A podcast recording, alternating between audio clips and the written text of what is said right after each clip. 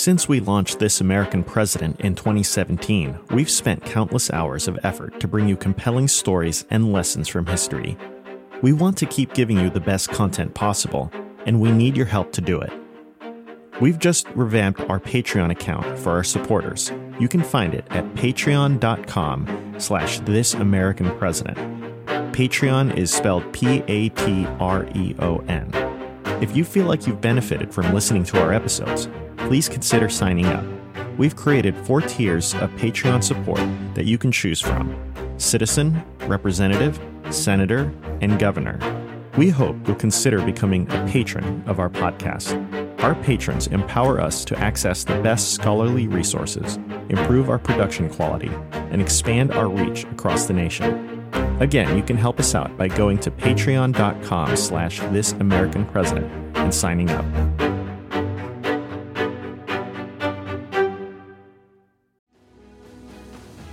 I'm Ken Harbaugh, host of the new Medal of Honor podcast from Evergreen Podcasts, brought to you in partnership with the National Medal of Honor Museum. In each three minute episode, we'll learn about a different service member who distinguished him or herself through an act of valor. We'll include stories from the Civil War to Iraq and Afghanistan, and from all branches of the military. We'll talk about service members who were overlooked for the medal at first due to their race or religion, and about those who were celebrated at the time. We'll hear stories of soldiers like Audie Murphy, future Hollywood star who mounted a burning tank to hold off German infantry in World War II. And people like Dr. Mary Edwards Walker, a Civil War Army doctor and the only woman to receive the Medal of Honor so far. Learn about these heroes and more wherever you get your podcasts.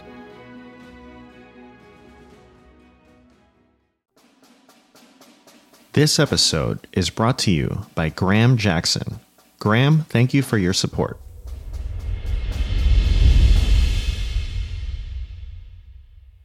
In our previous episode, we covered John F. Kennedy's rise to the White House, his new vision for America's Cold War policies, and his early struggles in Cuba with the Bay of Pigs, in Vienna with Khrushchev, and in Egypt and the Congo.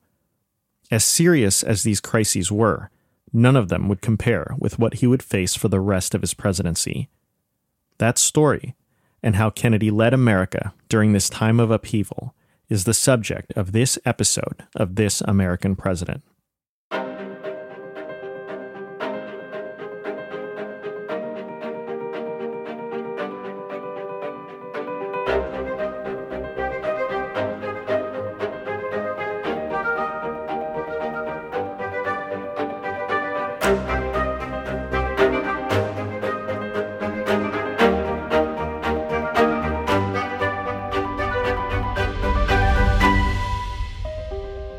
After the failure of the Bay of Pigs, JFK and his brother Bobby were obsessed with Castro.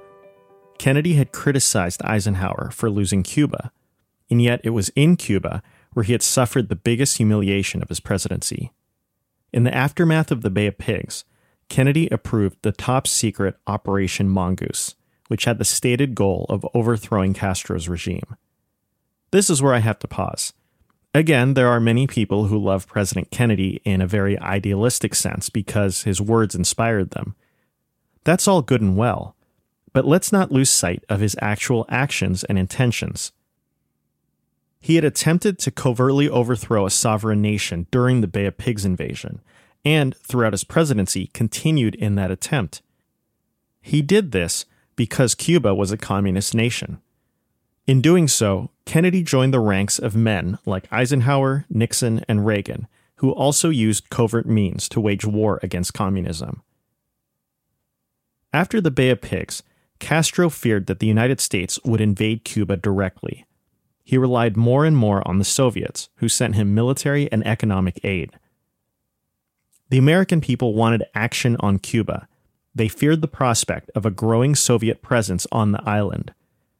A Gallup poll in September 1962 showed that 71% of respondents wanted Kennedy to do something about Castro. Republicans gleefully criticized Kennedy for allowing the Cuban regime to persist, especially after all of the criticism he had lobbed at the Eisenhower administration.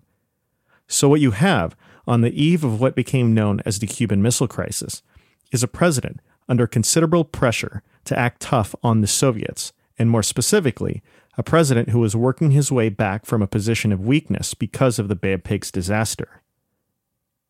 Khrushchev likely continued to see Kennedy as weak, not just after the Bay of Pigs, but also because of his lackluster performance at the Vienna conference. He didn't hesitate to strengthen Cuba's defenses. An American U 2 flight in August of 1962 showed that Castro had Soviet defensive surface to air missiles. Just days later, JFK issued a statement warning the Soviets of the, quote, gravest consequences if they provided Cuba with offensive weapons. By September of 1962, tensions were flaring enough that JFK asked Congress to allow him to call up 150,000 reservists. He also got a congressional resolution that authorized him to use force to protect the Western Hemisphere against Cuban aggression. The CIA stepped up its activities related to Cuba. So here you have a classic crisis situation developing, where one side's actions provoke the other side, which in turn provokes a response. Khrushchev's moves in Cuba provoked Kennedy to take visible defensive measures, which Khrushchev and Castro, in turn, took as preparations for an invasion. Soon the Soviets were shipping and building medium range ballistic missiles in Cuba. In his eyes, Khrushchev was defending Cuba from an impending American invasion. But Khrushchev also had other reasons for arming Cuba. When JFK ran for the presidency, he accused Eisenhower of allowing a missile gap to develop, and by that he meant that the Soviets were getting ahead of the United States in ballistic missile capability. In his words, But now they are no longer certain that America's lead will continue in the future when they see the missile gap widen and once our atomic monopoly begins to cease. That claim that there was a gap in missile capability between the Soviets and the United States, one that was in the Soviets' favor, ended up being the opposite of the truth. Under Eisenhower, the United States was far ahead of the Soviets in missiles. Eisenhower couldn't publicly refute this because he feared it would reveal that he was using covert spy planes to obtain that bit of intelligence. Historian James Giglio notes that by 1962, the United States had 172 intercontinental ballistic missiles, or ICBMs, and 155 Polaris submarine launched ballistic missiles, or SLBMs. By contrast, the Soviets had at most 15 ICBMs and had no SLBMs. Also, the United States had a 17 to 1 advantage in atomic warheads. Kennedy had gotten faulty estimates from Air Force reports, which inflated the Soviet threat. Kennedy had benefited publicly during the campaign from exploiting this perceived gap, but when he learned as president that his numbers had been wrong, he was embarrassed. The administration began to walk back on its missile gap claim. Kennedy's Secretary of Defense, Robert McNamara, publicly announced that the United States was way ahead. Some historians speculate that this revelation humiliated Khrushchev because he wanted to keep the fiction of Soviet superiority alive. He had been able to maintain this false perception when the Soviets achieved major technological milestones, like launching the first satellite, Sputnik, in 1957, and then putting the first man in space, Yuri Gagarin, in 1961. But the numbers told the truth. The United States had the Soviets beat when it came to nuclear capability. To emphasize the Soviets' vulnerability, the U.S. had placed over 100 medium range nuclear tipped Jupiter missiles in Turkey back in June of 1961, missiles that could strike Moscow. The Kennedy administration did this for several reasons to counter the Soviets' conventional military superiority in Europe and to assure European allies that America would come to their defense. It was also done to discourage those allies from building their own nuclear weapons. Originally, France was considered for the site hosting the Jupiter missiles, but they refused, so they went to Turkey instead. At any rate, sending missiles to Cuba was Khrushchev's chance to somewhat even the score. If he couldn't match the Americans in total capability, he could compensate for that by placing dozens of nuclear tipped missiles in Cuba, making the American East Coast vulnerable. He hoped to place 48 medium range ballistic missiles, 32 intermediate range ballistic missiles, and another 48 nuclear capable bombers in Cuba. Historians debate other reasons for why Khrushchev sent the missiles into Cuba. Some say it was to force the Americans, through nuclear blackmail, to give up West Berlin. Others say it was a direct response to the deployment of the Jupiter missiles in Turkey. It was a major gamble by Khrushchev because he believed he could get the missiles installed and operational before they were detected. It was rather audacious of him to believe that he could do that, especially since he knew that the United States had U 2 spy planes. But perhaps, because of the Bay of Pigs and his encounter with Kennedy in Vienna, Khrushchev was convinced that the American president was so weak and indecisive that he wouldn't respond. On October 16, 1962, JFK's national security advisor, McGeorge Bundy, informed him that photos from a U 2 flight two days earlier showed that the Soviets had installed nuclear tipped missiles in Cuba. Kennedy immediately ordered further U 2 flights over Cuba. He recognized that this was a serious situation that could escalate into a full blown crisis. He believed that there was no way he could allow the Soviet missiles in Cuba. His own political standing would be diminished. It was one thing to lose Cuba to communism, it was another thing to permit the Soviets to shift the status quo, to so visibly threaten the entire eastern seaboard of the United States. Kennedy knew that the U.S. maintained superiority in nuclear capability, but he worried about perception. The missiles in Cuba could embolden both the Soviets and Castro. It might cause America's allies, especially those in NATO and in Latin America, to fear that the United States was slowly ceding ground to the Soviets. And then there was the simple fact that Khrushchev had done this all in secret, despite warnings against such actions from the Kennedy administration. Also, Khrushchev had said he would only put defensive weapons, like anti aircraft missiles, in Cuba, not nuclear tipped missiles. Kennedy knew that not doing anything risked allowing the Soviets to get away with what he considered to be provocative and defiant actions. Critics would say that America had been caught sending U 2 spy planes over Soviet airspace during Eisenhower's administration, and that it also had missiles in Turkey that could hit Moscow. But perception was key here. There was a sense that allowing the other side any ground, fair or unfair, could not be permitted during the Cold War, especially for a president who hadn't looked all that impressive against the Soviets. And don't forget, there was a midterm election less than a month away.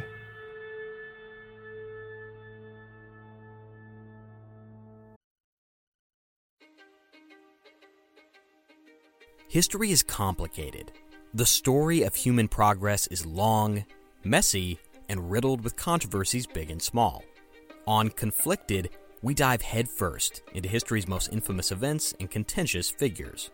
We try and untangle the good from the bad, the fact from the fiction, and the monsters from the misunderstood. Was Genghis Khan a murderous butcher or a civic pioneer? Did the Allied powers go too far? in firebombing the German city of Dresden at the twilight of World War II? And how did the Marquis de Sade acquire such a sinister reputation? And was any of it true? These are just a few of the tough questions we wrestle with and investigate on Conflicted. So if you love history or just enjoy a good story, please join me, your host, Zach Cornwell, for a fascinating new topic each and every month.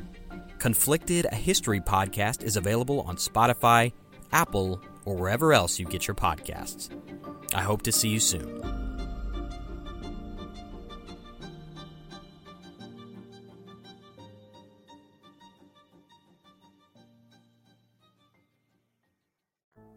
Kennedy decided to create an ad hoc committee of experts and officials specifically for the purpose of managing this crisis.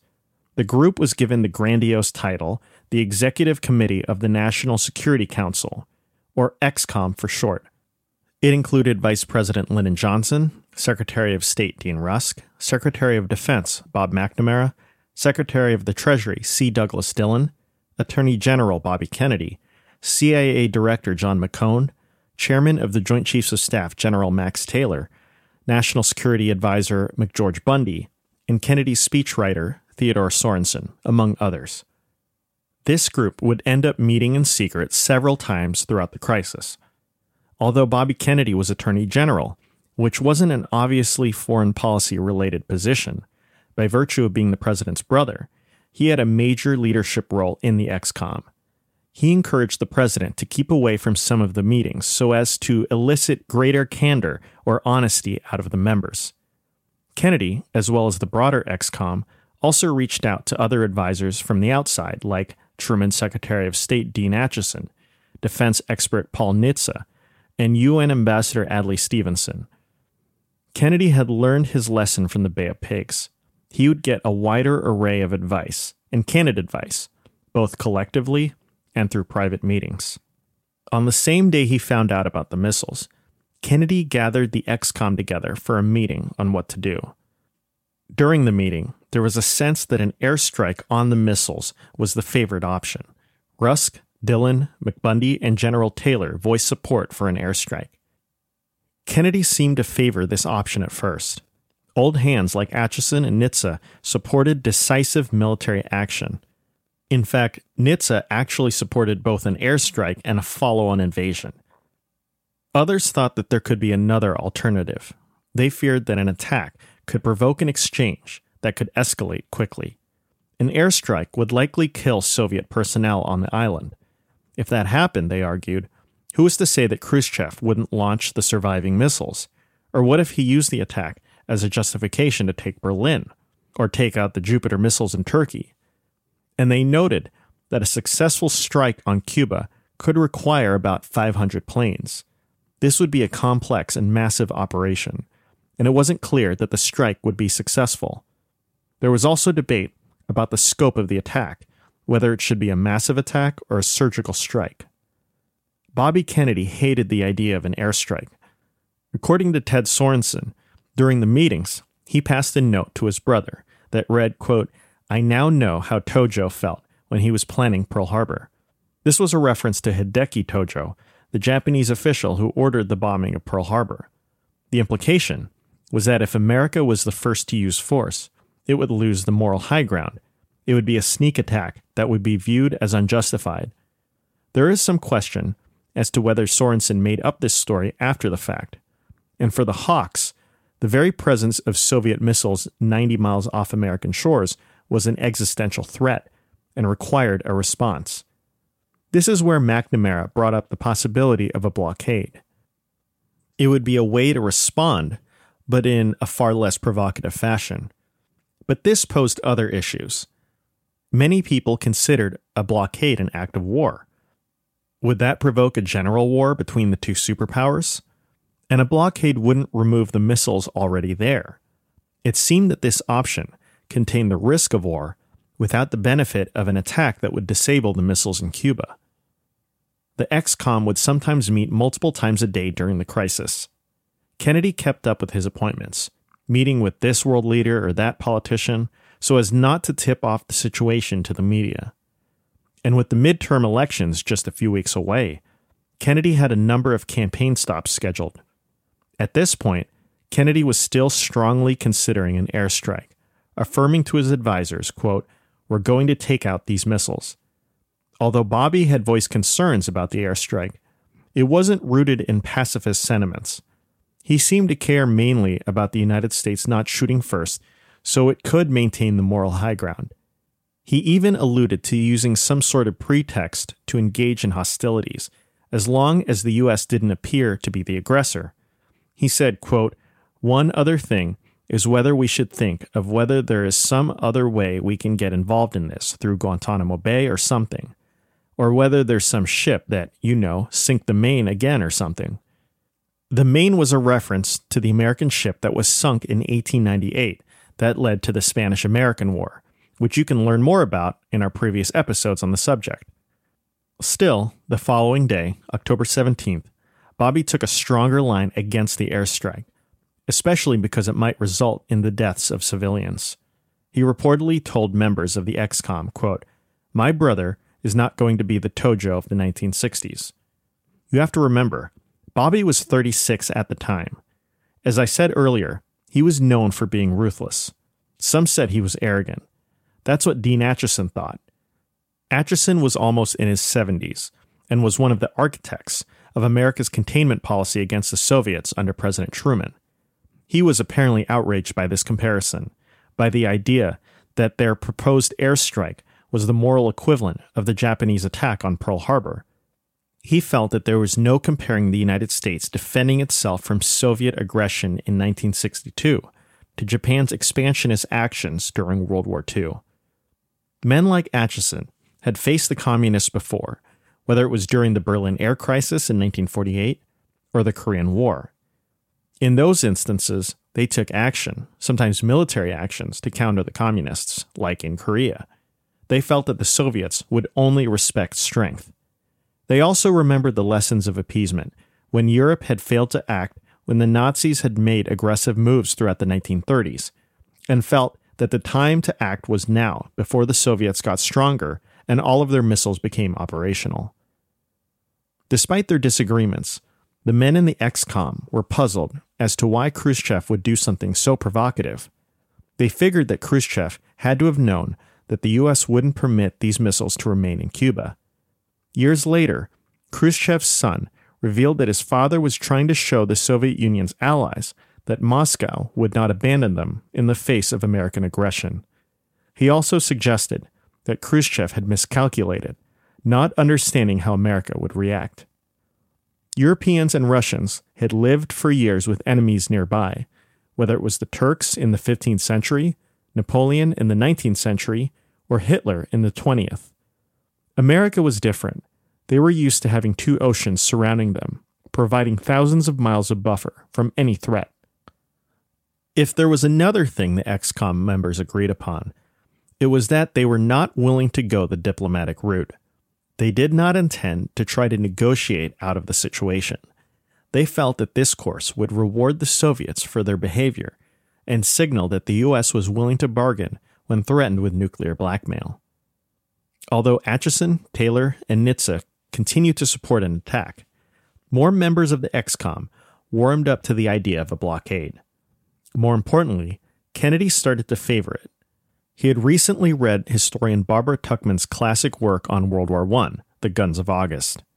One of the lessons Kennedy derived from it was how the miscalculations of statesmen could lead to events that spiral out of control. In 1914, missteps had led to war and the ultimate destruction of the European continent. In 1962, it could lead to the destruction of the world.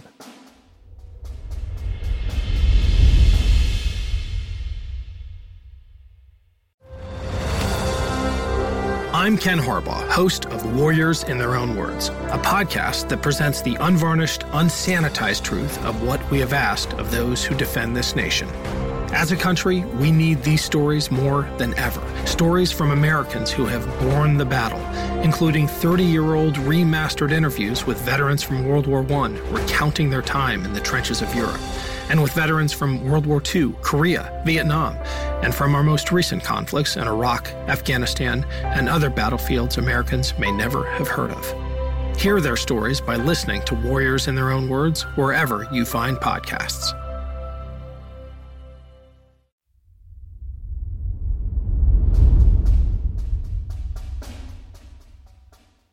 On October 18th, Kennedy had a scheduled appointment with the Soviet Foreign Minister, Andrei Gromyko.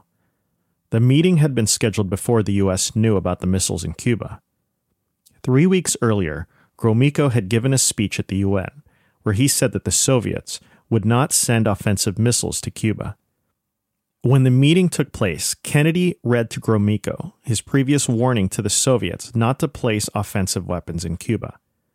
Gromyko affirmed that position and said that the Soviets desired, quote, peaceful coexistence with the United States. JFK knew that Gromyko was lying and had photographic evidence to prove it. But whatever temptation he had to show the pictures, he decided not to. On October 19th, Kennedy campaigned throughout the Midwest while his advisors back in Washington debated the three options major airstrike, surgical strike, or blockade. Kennedy got back to the White House on October 20th. By then, Dean Acheson saw where the wind was blowing.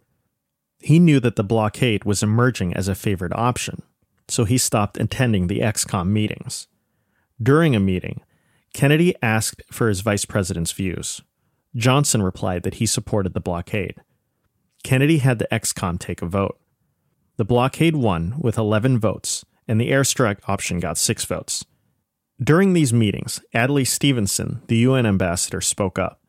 He had been the Democratic nominee for president in 1952 and 1956, both times losing in landslides to President Eisenhower.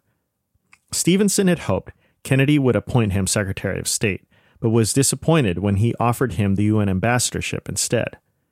Kennedy didn't care for Stevenson much, once calling him, quote, a bitter old man with a little thing. And just to clarify, that was a swipe at Stevenson's masculinity. Most of his advisers didn't think much of Stevenson either, regarding him as a symbol of political failure. Stevenson raised the prospect of a diplomatic solution with the Soviets, the possibility of the United States promising not to invade Cuba and removing the Jupiter missiles in Turkey in exchange for the Soviets removing their missiles in Cuba. The response from the ExComm was brutal, and Stevenson's suggestion was ruled out of hand. Historian James Giglio writes that JFK may have asked Stevenson to bring up the diplomatic option so that any subsequent action, even a blockade, would be seen as the more reasonable solution. Kennedy was decided. He could go forward with the blockade. He also felt that he could always escalate and employ airstrikes if the blockade failed. This was in line with Kennedy's Cold War philosophy of flexible response. But again, there was concern that a blockade could provoke some sort of response from the Soviets. The ExComm knew that blockades were seen as acts of war. It would require the U.S. military to essentially encircle Cuba and prevent Soviet ships from passing through. No one knew how the Soviets might react. They could fire at American ships in response. To soften what they were about to do, the ExComm played with the semantics of the situation. To avoid the baggage of the term blockade, they would call it a quarantine instead. Kennedy believed that he had to go public with the missiles at some point and also explain the quarantine. It would allow him to publicly state the American position and put the ball in the Soviets' court. A prime-time nationwide address was scheduled for October 22nd. On that date, Kennedy prepared for his speech while the Joint Chiefs were completing the planning for the quarantine. Kennedy then put the military on war alert. This put 100,000 in the Army Strategic Reserve on readiness and sent Marine enforcements to Guantanamo Bay. His staff briefed NATO allies on what moves would be taken. He also met with his official cabinet and then with congressional leadership to inform them about the crisis. The latter meeting was tense, since senators were both lukewarm to the quarantine and preferred an invasion. The conversation got heated, and Kennedy left the meeting in anger. Around this time, Kennedy looked for wisdom wherever he could find it, and it's no surprise he reached out to his predecessors, especially President Eisenhower, the military hero of World War II. In one of our episodes on Eisenhower, we covered a fascinating phone conversation he and Kennedy had in the middle of the crisis. We played that phone call in that episode, and we're going to play it again here since it's also part of Kennedy's story. JFK was getting all sorts of advice that he should be ready to use military force to get rid of the missiles in Cuba. But Kennedy feared that the Soviets would respond by retaliating somewhere like in Berlin and the whole situation could trigger a nuclear war. Cold War veterans like Dean Acheson were convinced the Soviets would not respond and would back down. But how could they be so sure? Perhaps Eisenhower might be able to impart some wisdom. As I say, uh, we will, uh, I don't know, we may get into the invasion business before many days are out. But, but uh, of course, military standpoint, that's a clean cut thing to do now. That's right. Because that's right. you, you've made up your mind, you've got to get rid of this thing. Right. The only real way to get rid of it, of course, is the other thing. Right. If having to be concerned with world opinion and uh, and Berlin. Why you got to Well, Berlin is the. Uh, I suppose uh, that may be the what they're going to try to well, trade off. Might, but I, I, I personally, I just don't quite go along, you know, with that uh, thinking. My idea is this: the damn Soviets will do whatever they want, what they uh, figure is good for them. Yeah. And I don't believe they relate one situation with another. Uh, That's uh, what they find out they can do here and there and the other place. Yeah, yeah. And we're we're already standing at uh, the unit with NATO that if they go into Berlin, that's all of it. Right. That means uh, they've got to to look out that they don't get a, a terrific uh, blow themselves. Right. And Right. I, I, I, I don't, it might be, I could be all wrong, but my own conviction is that you will not find a great deal of relationship between the two. Kennedy then went to the heart of the matter, asking Eisenhower if the Soviets might retaliate and risk nuclear war if Kennedy attacked Cuba. General, what about if the Soviet Union, uh, Khrushchev announces uh, tomorrow, which I think he will, that if we attack Cuba, that uh, it's going to be nuclear war? Uh, and uh, what's your judgment as to uh, the chances they'll fire these things off if we invade Cuba? Oh, uh, I don't believe it. You don't think they will? In other words, you would take that risk if the situation seemed As desirable. a matter of fact, though, what can you do? Yeah. Uh, you, if this thing is such a uh, serious thing uh, here on our flank, that uh, we're going to be uneasy, and we know what uh, things happening now. All right, you got to use something. Right. Something may uh, make these people shoot them off. I just don't believe this will. Yeah, all right. Well, In any event, of course, I'll say this: I'd want to keep my own people very alert. yeah. No, hang on tight. Yes, sir. Thanks a lot, General. All right, thanks. All right. Eisenhower seemed to be siding with the Hawks. He wasn't as worried about Soviet retaliation. I've always been amused by Kennedy's reaction. He just chuckles. It's the laugh of someone exasperated. It seemed few shared his concern that nuclear war might break out. Some historians wonder if Eisenhower enjoyed telling Kennedy that he had to be tough on the communists. Perhaps it was payback for Kennedy saying Eisenhower had allowed the Soviets to get ahead in the 1950s. At the same time, as we covered in our previous episode, one could say Eisenhower wasn't saying anything he himself wasn't willing to do. He was willing to go to the brink of nuclear war against the communists, as he did multiple times during his presidency. At any rate, at 7 p.m. that evening, President Kennedy went before the TV cameras to deliver one of the most sobering speeches in all of history. He was about to announce to the American public the presence of offensive nuclear weapons in Cuba and that those missiles represented an existential threat. Good evening, my fellow citizens. This government, as promised, has maintained the closest surveillance of the Soviet military buildup on the island of Cuba. Within the past week, unmistakable evidence has established the fact that a series of offensive missile sites is now in preparation on that imprisoned island. The purpose of these bases can be none other than to provide a nuclear strike capability against the Western Hemisphere. JFK then laid out the rationale for why the missiles posed such a threat. Neither the United States of America nor the world community of nations can tolerate deliberate deception and offensive threats on the part of any nation, large or small. We no longer live in a world where only the actual firing of weapons represents a sufficient challenge to a nation's security to constitute maximum peril. Nuclear weapons are so destructive, and ballistic missiles are so swift that any substantially increased possibility of their use or any sudden change in their deployment may well be regarded as a definite threat to peace. For many years, both the Soviet Union and the United States, recognizing this fact, have deployed strategic nuclear weapons with great care, never upsetting the precarious status quo, which ensured that these weapons would not be used in the absence of some vital challenge. Our own strategic missiles have never been transferred to the territory of any other nation under a cloak of secrecy and deception. And our history, unlike that of the Soviets since the end of World War II, demonstrates that we have no desire to dominate or conquer any other nation or impose our system upon its people.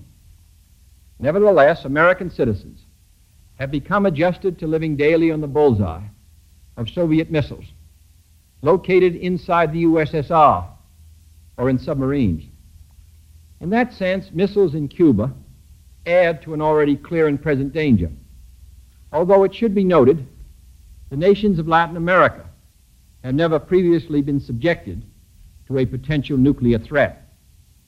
But this secret, swift, extraordinary buildup of communist missiles in an area well known to have a special and historical relationship to the United States and the nations of the Western Hemisphere, in violation of Soviet assurances and in defiance of American and hemispheric policy, this sudden, clandestine decision to station strategic weapons for the first time outside of Soviet soil is a deliberately provocative and unjustified change in the status quo, which cannot be accepted by this country if our courage and our commitments are ever to be trusted again by either friend or foe.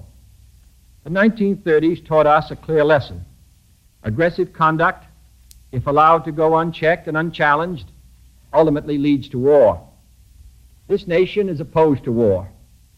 We are also true to our word. Our unswerving objective, therefore, must be to prevent the use of these missiles against this or any other country and to secure their withdrawal or elimination from the Western Hemisphere. JFK then announced the actions he would take. Acting, therefore, in the defense of our own security and of the entire Western Hemisphere, and under the authority entrusted to me by the Constitution, as endorsed by the resolution of the Congress, I have directed that the following initial steps be taken immediately. First, to halt this offensive buildup, a strict quarantine on all offensive military equipment under shipment to Cuba is being initiated. All ships of any kind bound for Cuba, from whatever nation or port, will, if found to contain cargoes of offensive weapons, be turned back. And Kennedy then drew a line in the sand.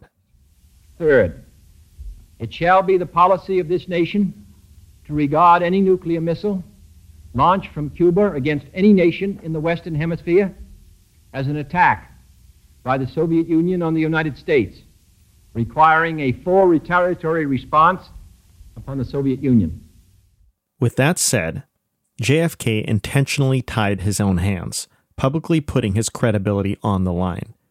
He was declaring that the United States would react automatically to any Soviet attack with a retaliatory attack of its own. In doing so, Kennedy hoped to establish a credible deterrent against a Soviet nuclear attack. Kennedy concluded Seventh and finally, I call upon Chairman Khrushchev to halt and eliminate this clandestine, reckless, and provocative threat to world peace and to stable relations between our two nations. I call upon him further to abandon this course of world domination and to join in an historic effort to end the perilous arms race and to transform the history of man. He has an opportunity now to move the world back from the abyss of destruction by returning to his government's own words that it had no need to station missiles outside its own territory and withdrawing these weapons from Cuba, by refraining from any action which will widen or deepen the present crisis, and then by participating in a search for peaceful and permanent solutions. The cost of freedom is always high, but Americans have always paid it. And one path we shall never choose, and that is the path of surrender or submission. Our goal is not the victory of might, but the vindication of right. Not peace at the expense of freedom, but both peace and freedom here in this hemisphere, and we hope around the world. God willing, that goal will be achieved. Thank you and good night. The following day, October 23rd, Khrushchev responded to Kennedy's speech in a letter where he accused the United States of being the aggressor. Quote, I must say frankly that measures indicated in your statement constitute a serious threat to peace and to the security of nations the United States has openly taken the path of grossly violating the United Nations Charter, the path of violating international norms of freedom of navigation on the high seas, the path of aggressive actions against both Cuba and the Soviet Union. We affirm that the armaments which are in Cuba, regardless of the classification to which they may belong, are intended solely for defensive purposes, in order to secure the Republic of Cuba against the attack of an aggressor.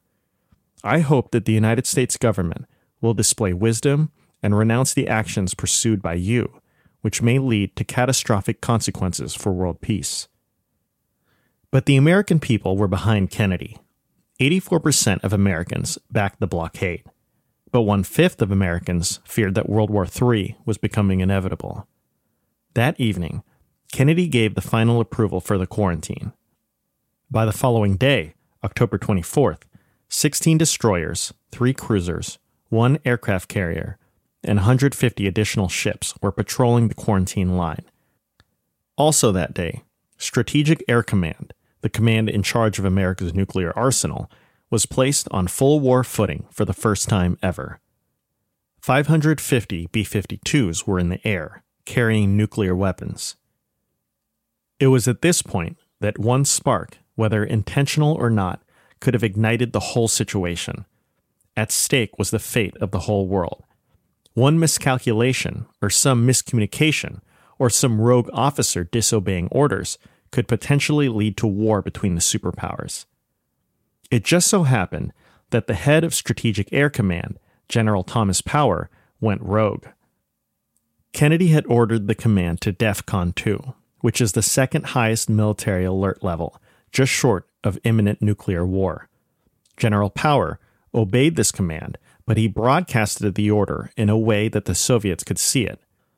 This wasn't authorized by Kennedy, and it alarmed the Soviets, giving them the impression that the Americans were preparing for nuclear war.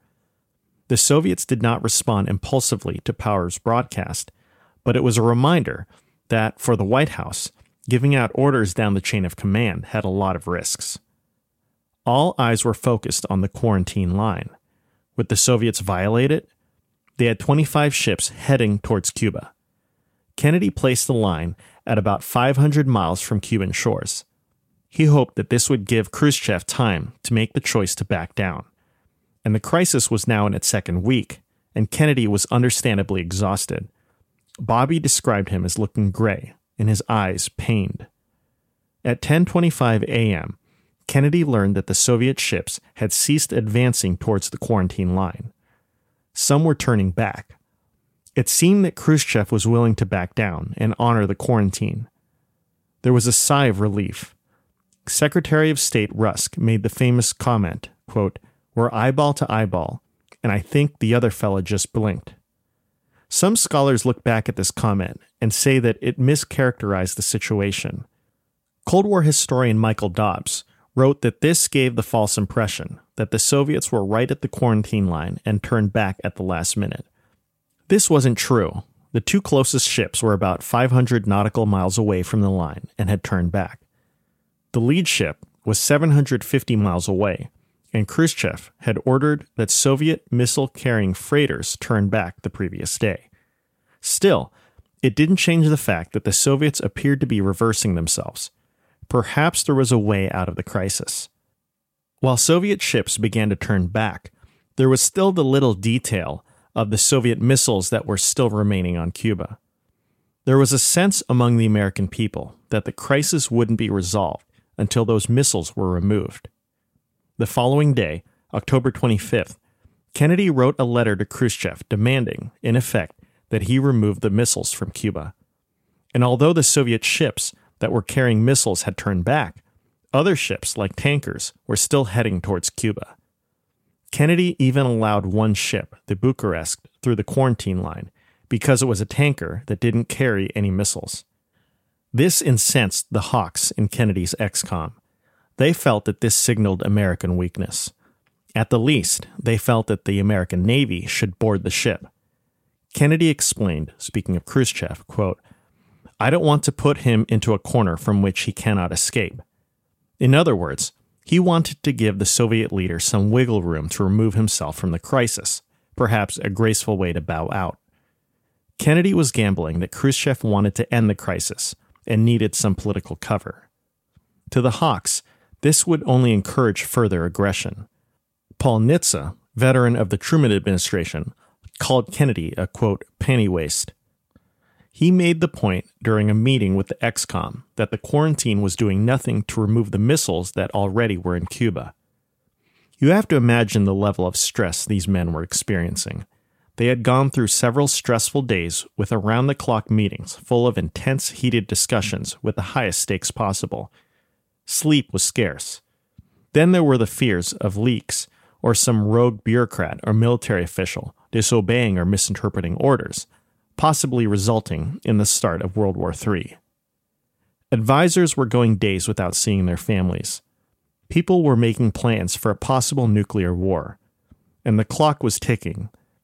The longer the administration waited to take action, military action, the more missiles would become operational.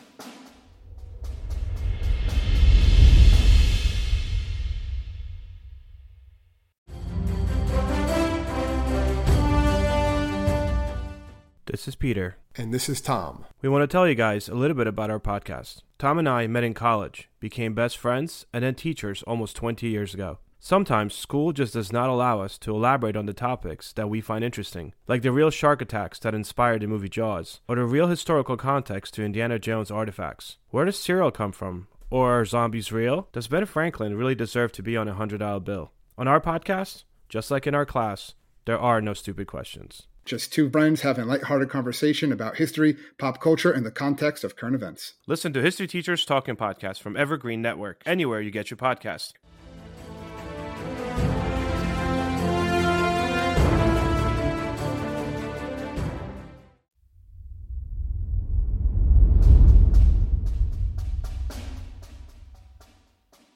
You have to imagine that the Soviets were feeling the heat as well. They were looking for a way out. On October 26th, a Soviet intelligence official in the embassy in Washington, D.C., Alexander Fomin, reached out mysteriously to an ABC News correspondent, John Scali, and requested that they meet at a restaurant called the Occidental, just a few blocks from the White House. Scali later recalled, quote, he wanted to have lunch with me.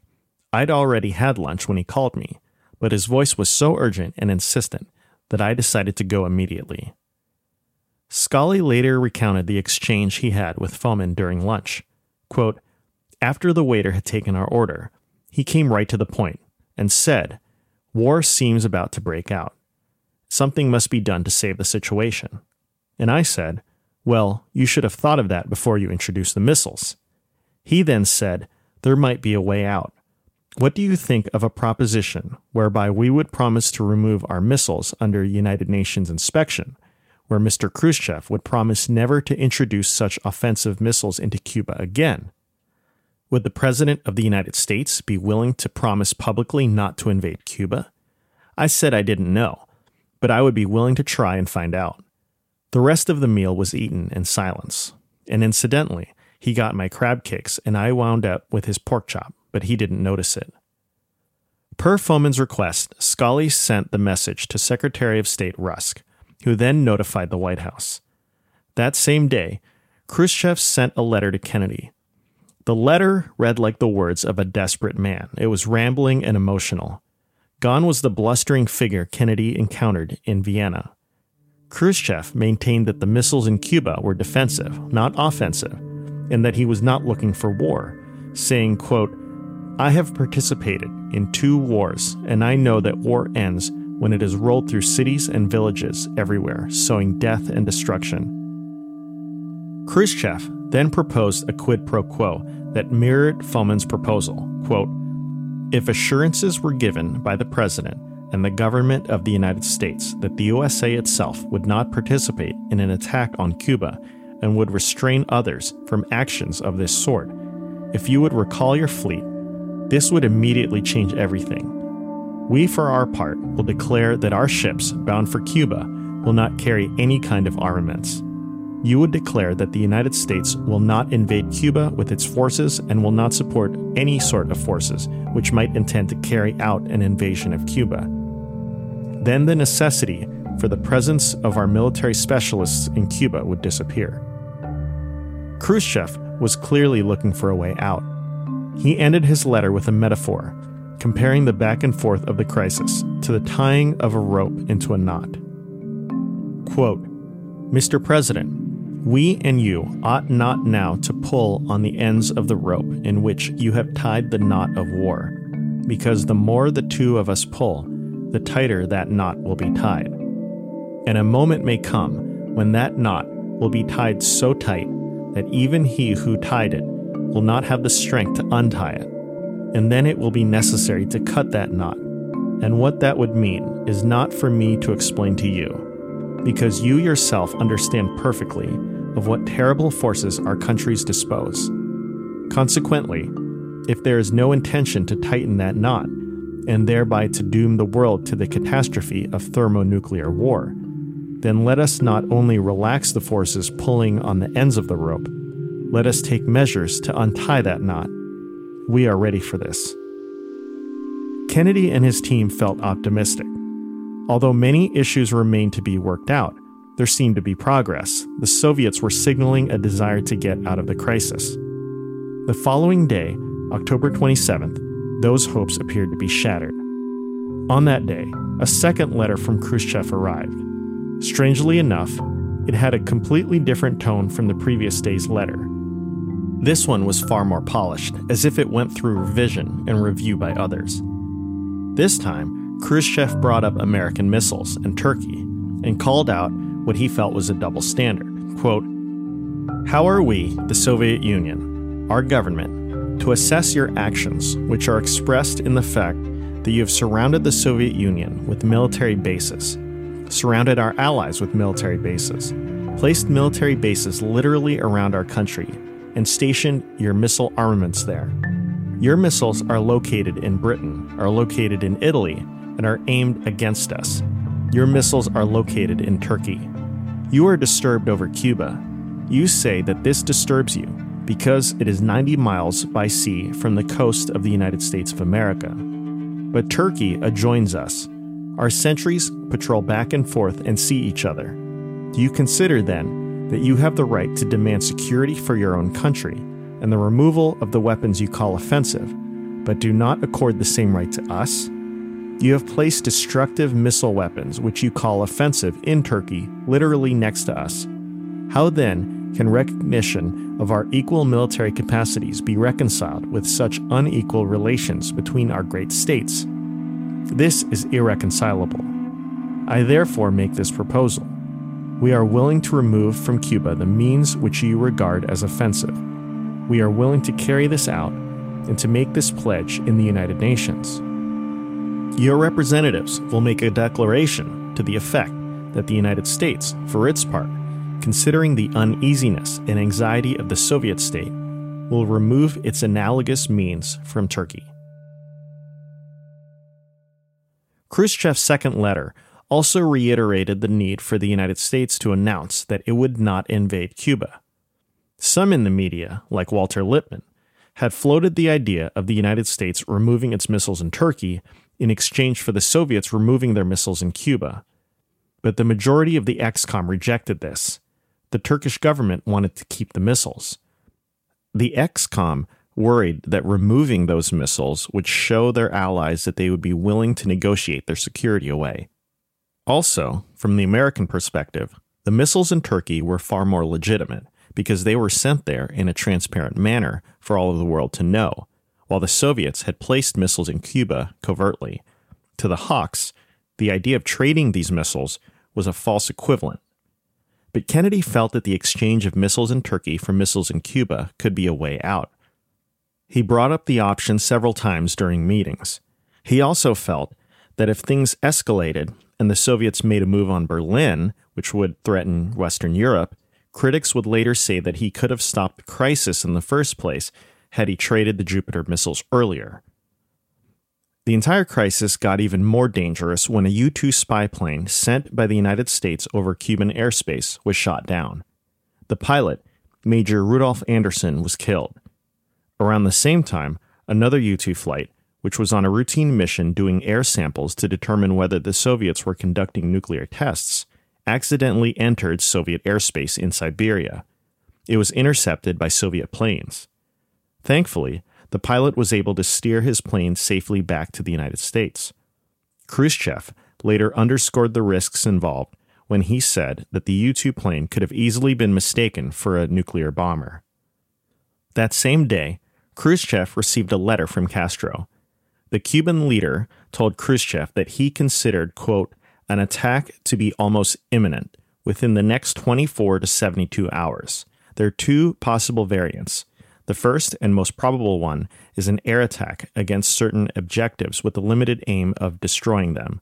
The second, and though less probable, still possible, is a full invasion. This would require a large force and is the most repugnant form of aggression which might restrain them. He then wrote, quote, I believe the imperialists' aggressiveness is extremely dangerous, and if they actually carry out the brutal act of invading Cuba in violation of international law and morality, that would be the moment to eliminate such danger forever through an act of clear, legitimate defense, however harsh and terrible the solution would be. To some historians, this was Castro's way of urging Khrushchev to use nuclear force in the event of an American invasion of Cuba. The ExComm had a predicament what to do about Khrushchev's second letter. The hawks in the ExComm continued to pressure Kennedy to act, at least to strike Cuba's surface to air missile sites. The worst option of all, they felt, was inaction. They believed that this would signal American weakness but Kennedy held firm on his beliefs. He was still gambling that Khrushchev wanted a way out. JFK wanted to give him time and space. It was risky, but he felt it was worth the chance to end the crisis. Kennedy focused in on the Turkish missiles. He insisted to his advisers that removing the Turkish missiles could be part of a deal. The Hawks considered this tantamount to surrender. But in the ExComm, the tide was turning against the Hawks. Khrushchev's offer in his first letter had the makings of a deal. Perhaps if they ignored the second letter and pretended it was never written, they could engage the Soviet leader on the first one. That could be a way out. In the following years, Bobby Kennedy was said to have proposed the idea to ignore the second letter and take up Khrushchev's offer in the first letter. The movie 13 Days, a docudrama about the crisis, certainly portrays it that way. But the truth is that the idea was floated by several members of the ExComm. Regardless of whose idea it was, Kennedy decided to take it. He wrote a letter to Khrushchev indicating his willingness to end the quarantine and a guarantee not to invade Cuba in exchange for the Soviets dismantling the missiles from Cuba under UN supervision and to cease sending any new missiles. The letter also alluded to an arrangement regarding, quote, other armaments which may have been a reference to the Turkish missiles. Kennedy sent the letter to Khrushchev, but he also wanted to keep working a back channel. He had his most trusted advisor, Bobby Kennedy, meet secretly with Soviet Ambassador Anatoly Dobrynin. The details of that meeting have been debated for decades. According to Dobrynin, the Americans were in desperate straits. He wrote to Khrushchev, quote, Robert Kennedy looks exhausted. One could see from his eyes that he had not slept for days. He himself said that he had not been home for six days or nights. Dobrynin then quoted Robert Kennedy as saying the following quote, The president is in a grave situation and does not know how to get out of it. We are under very severe stress. In fact, we are under pressure from our military to use force against Cuba. Probably at this very moment, the president is sitting down to write a message to Chairman Khrushchev. We want to ask you, Mr. Dobrynin, to pass President Kennedy's message to Chairman Khrushchev through unofficial channels. President Kennedy implores Chairman Khrushchev to accept his offer and to take into consideration the peculiarities of the American system. Even though the president himself is very much against starting a war over Cuba, an irreversible chain of events could occur against his will. That is why the president is appealing directly to Chairman Khrushchev for his help in liquidating this conflict. If the situation continues much longer, the president is not sure that the military will not overthrow him and seize power. The American army could get out of control. Bobby Kennedy's account of the meeting makes no mention of a fear of a coup. He later wrote, quote, The Soviet Union had secretly established missile bases in Cuba while at the same time proclaiming privately and publicly that this would never be done. We had to have a commitment by tomorrow that those bases would be removed. I was not giving them an ultimatum, but a statement of fact. He should understand that if they did not remove those bases, we would remove them. President Kennedy had great respect for the ambassador's country and the courage of its people. Perhaps his country might feel it necessary to take retaliatory action. But before that was over, there would be not only dead Americans, but dead Russians as well. Bobby added, quote, He raised the question of our removing the missiles from Turkey. I said that there could be no quid pro quo or any arrangement made under this kind of threat or pressure, and that in the last analysis, this was a decision that would have to be made by NATO. However, I said President Kennedy had been anxious to remove those missiles from Italy and Turkey for a long period of time. He had ordered their removal some time ago, and it was our judgment within a short time after this crisis was over, those missiles would be gone. The issue of the Jupiter missiles forms the crux of a major debate. Many scholars believe that Bobby Kennedy, acting as an intermediary for his brother, signaled to the Soviets that they would remove the Jupiters in Turkey, but only in secret, and in a few months, so as to not appear part of a deal to end the crisis. Rusk and McBundy insisted that Bobby made no such deal, but close Kennedy aide Ted Sorensen later admitted that a promise to remove the Turkish missiles was made verbally, and it was made without the knowledge of several members of the ExComm or the NATO allies. There was also the possibility that the missiles were going to be removed anyways, something that had been discussed before the crisis. They were already considered obsolete and vulnerable to Soviet attack. That may have served as a cover for their removal. According to Bobby Kennedy, he made clear to Dobrynin that they wanted an answer from the Soviets no later than the following day. Things were at a breaking point. Kennedy was coming under more and more pressure to take military action. The ball was now in the Soviets' court. For his part, Castro kept up the pressure on Khrushchev. He continued to advise the Soviet leader to be ready to attack the Americans with military force, perhaps with nuclear weapons. But Khrushchev did not want to go to the brink. On October 28, 1962, Radio Moscow announced the following statement quote, The Soviet government has issued a new order on the dismantling of the weapons which you describe as offensive and their crating and return to the Soviet Union. The Soviets had agreed to the deal. Kennedy had gambled, and it paid off. Khrushchev wanted a way out, and he accepted what Kennedy was offering. As the media reported on the agreement, nothing was said of the Jupiter missiles. Indeed, those would be removed quietly in April of 1963, seemingly unconnected to the crisis. Kennedy and his team felt triumphant. They had succeeded in their goal of getting the Soviet Union to remove the missiles from Cuba. But Kennedy believed that this resolution depended on him giving the Soviets some political cover to back down. So he instructed his administration to not gloat over the result. Given the stakes, they probably felt more relieved than victorious. Not everyone was convinced that the resolution was a win for the Americans. Upon hearing news of Khrushchev's decision, General Curtis LeMay, one of the major hawks, said, quote, We lost. We ought to just go in there today and knock him off. Dean Acheson said, quote, We were too eager to liquidate this thing. So long as we had the thumbscrew on Khrushchev, we should have given it another turn every day. For the Hawks, the Soviets won by getting the U.S. to promise not to invade communist Cuba and to remove the missiles from Turkey. From Kennedy's perspective, victory was less about those details and more about ending the crisis and avoiding nuclear war. The weeks after the crisis, while less intense than the 13 day standoff, were more complicated than is remembered. Castro was angered by what he saw as a Soviet capitulation. He resisted having the United Nations supervise the withdrawal. Kennedy continued the quarantine, but he basically accepted Cuba's refusal to allow full inspections so long as the United States could continue its aerial surveillance. He also insisted that the nuclear missiles be removed. Khrushchev agreed to those terms. By November 20th, 1962, the quarantine was officially over. But since Castro had resisted any inspections, Kennedy did not confirm his pledge to not invade Cuba. But to the world's relief, the standoff was over.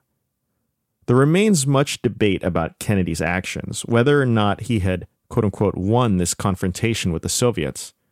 Regardless of all of that, perception is what mattered, especially during the Cold War. And the perception was that he had stood firm against the Soviets and removed the menace of nuclear weapons from American shores. That year, JFK's approval rating had risen from 62% in mid October to 75% by November.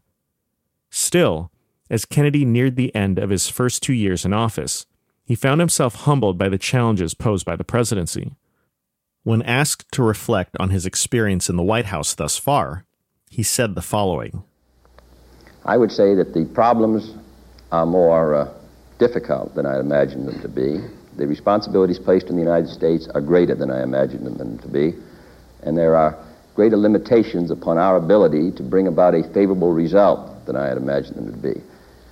And I think that's probably true of anyone who becomes president because there is such a difference between those who advise or speak or legislate and, be, and between the man who must uh, make select from the various alternatives proposed and say that this shall be the policy of the United States. Well, it's much easier to make the speeches than it is to finally make the judgments. Kennedy knew that it was lonely at the top, Perhaps he finally appreciated Eisenhower's advice that only the difficult decisions would make it to the president's desk. The crisis had sobered both Kennedy and Khrushchev. It's not hard to see why. Walking to the brink of nuclear war would sober anyone. They began to look for ways to ease tensions between both sides and perhaps reduce the likelihood of another confrontation. Khrushchev now refrained from his usual saber rattling over Berlin the following year, they established a hotline, a direct connection between the White House and the Kremlin. In June of 1963, Kennedy gave a speech at the American University in Washington, D.C., where he presented a vision for a world where the United States and the Soviet Union could live peacefully. What kind of a peace do I mean, and what kind of a peace do we seek? Not a Pax Americana, enforced on the world by American weapons of war not the peace of the grave or the security of the slave. I am talking about genuine peace, the kind of peace that makes life on earth worth living, the kind that enables men and nations to grow and to hope and build a better life for their children.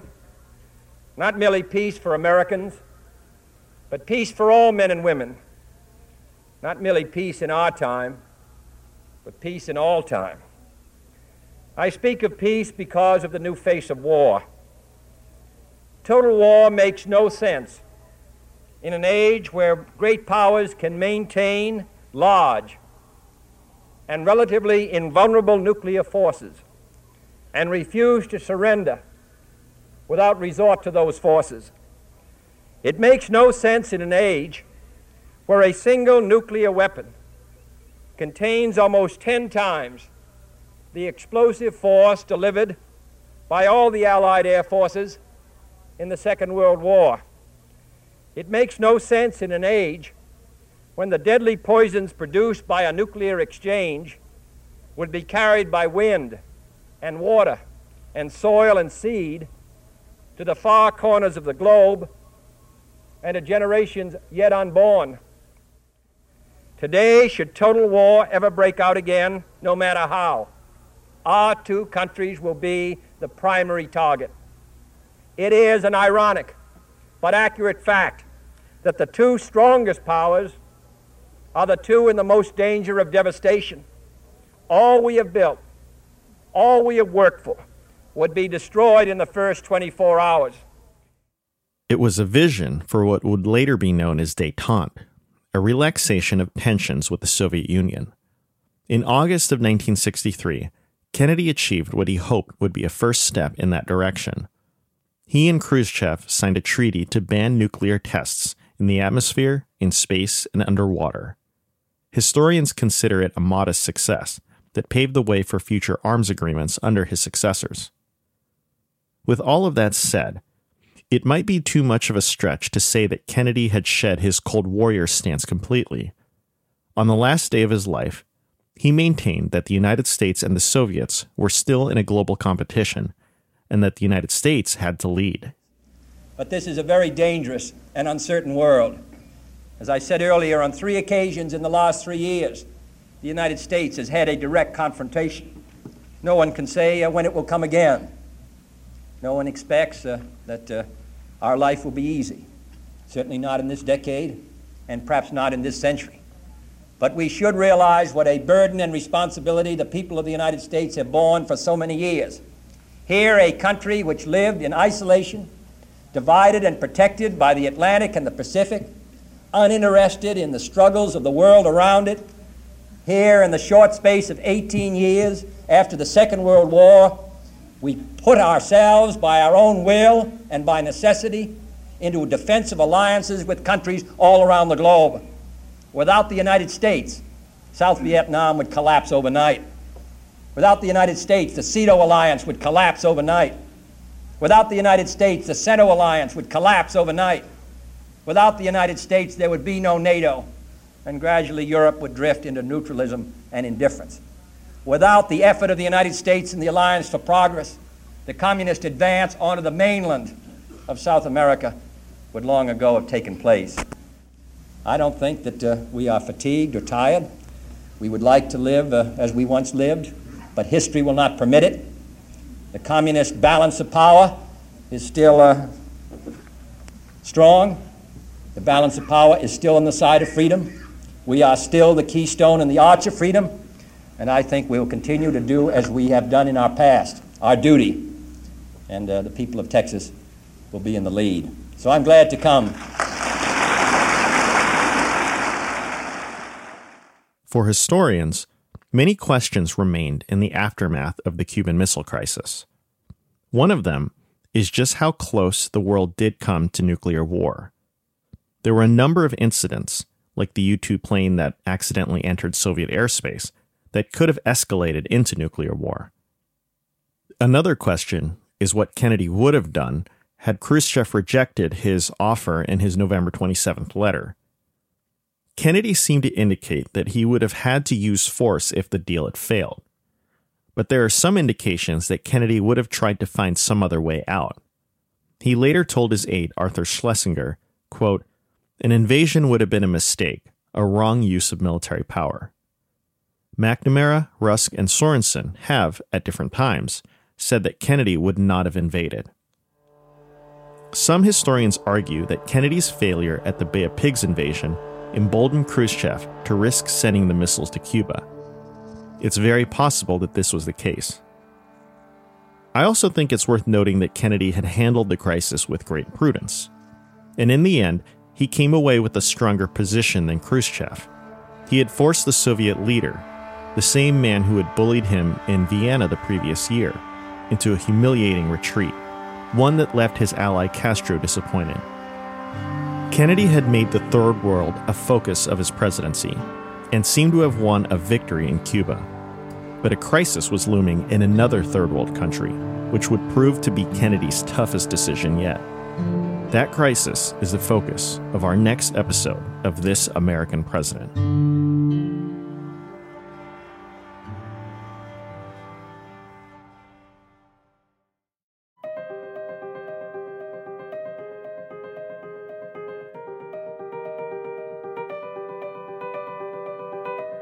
To learn more about John F. Kennedy, check out The Presidency of John F. Kennedy by James Giglio, President Kennedy Profile of Power by Richard Reeves, and Strategies of Containment by John Lewis Gaddis.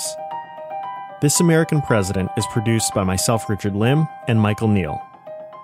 Special thanks to Jennifer Mazzella for her contributions in producing this episode. If you like what you've been hearing, you can help us by leaving us a five star review on Apple Podcasts or wherever you listen to our show. We are a proud partner of Evergreen Podcasts. Check out evergreenpodcasts.com for more shows you might enjoy. I'm Richard Lim, We're back next time with more This American President.